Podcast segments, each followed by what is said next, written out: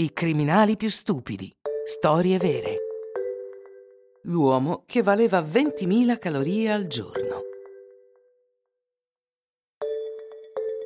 Perché complicarsi la vita quando può essere tutto semplice?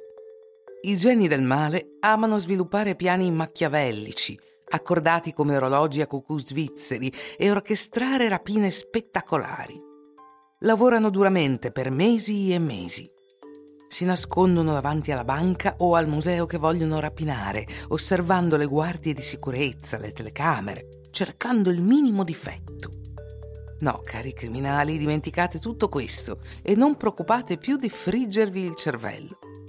Tutto quello che si deve fare è consumare circa 20.000 calorie al giorno.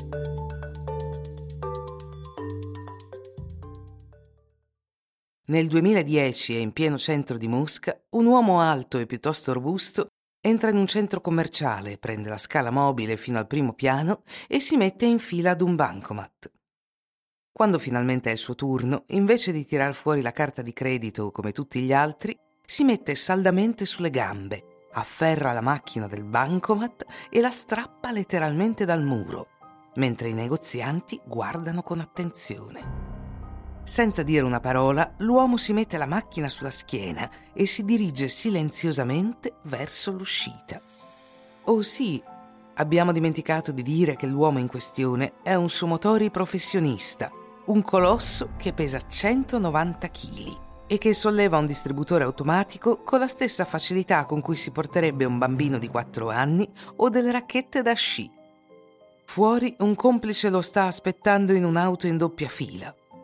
Il lottatore di sumo è a pochi metri dal mettere a segno il colpo del secolo, quando una pattuglia della polizia si presenta per fermarlo in strada. La furtività non è certo il suo forte e molti testimoni hanno avuto il tempo di chiamare la polizia durante la sua disinvolta fuga.